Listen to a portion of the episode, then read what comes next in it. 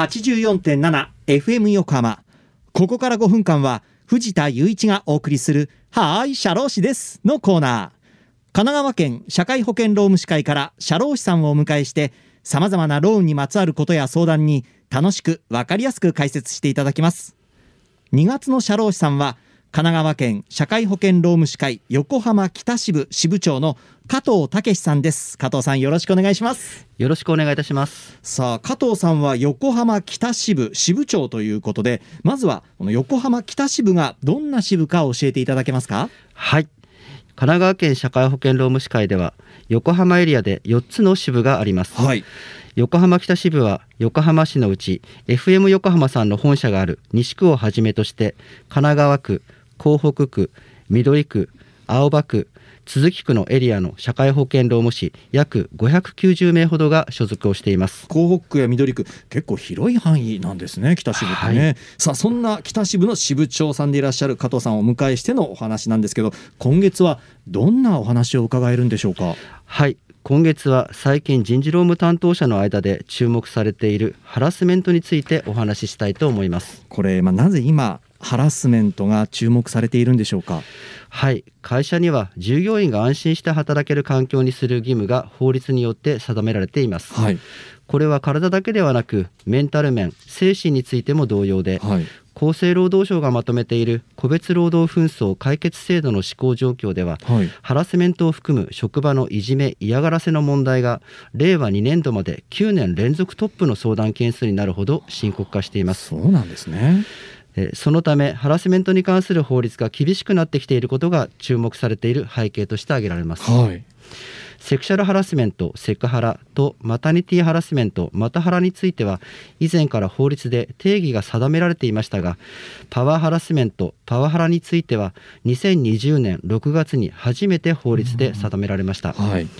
そして同時にセクハラやマタハラについても今まで以上に強化されました。はい特にパワハラの対応や防止に対する義務は大手の会社にはすでに義務化されていますがはい。今年の4月からは大小関わらずすべての会社で導入実施をしなくてはならないことになっていますはいこのハラスメントの対応は私たち社会保険労務士や人事労務担当にとってやりがいがある仕事ではありますが、はい。ハラスメントならではの難しさがあり導入実施には他の問題よりも手間をかけていく必要があります。あそうなんですね。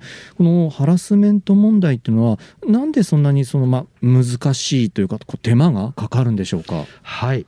ハラスメント問題は各個人の考え方価値観を変えていってもらう必要があるからです。はい人間の判断にはその時点その地域で通用しているいわゆる常識が入ってくるため、うん。人によって考え方捉え方に大きなばらつきがあります、はい。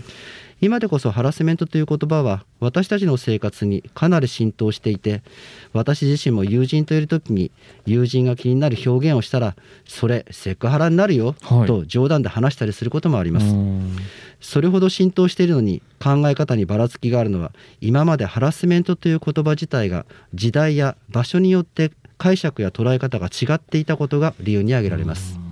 まあ、時代や場所によって違っていたっていうこれまあ具体的にどんなことになるんでしょうか？はい。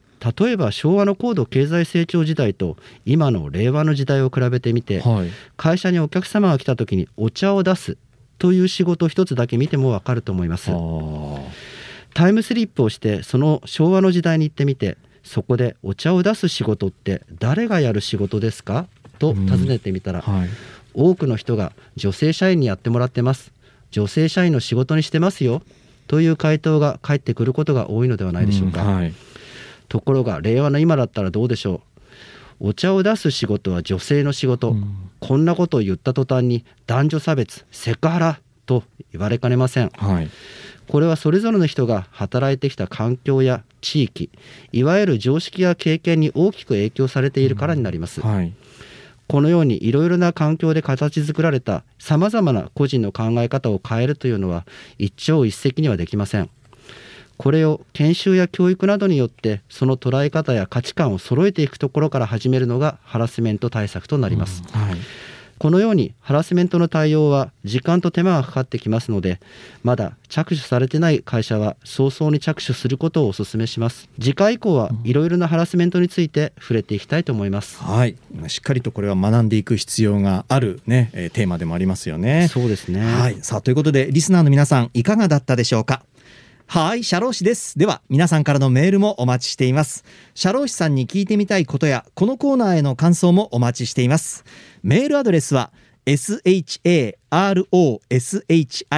社労士アットマーク、fm 横浜 .jp まで。さて、そろそろお別れの時間です。ここまでのお相手は、藤田雄一と、加藤武史でしたこの後は再び、浅見ルナさんのサンデーグッドバイブスでお楽しみください。それでは、はーい、シャロー氏です。また来週の日曜日午後2時30分にお会いしましょう。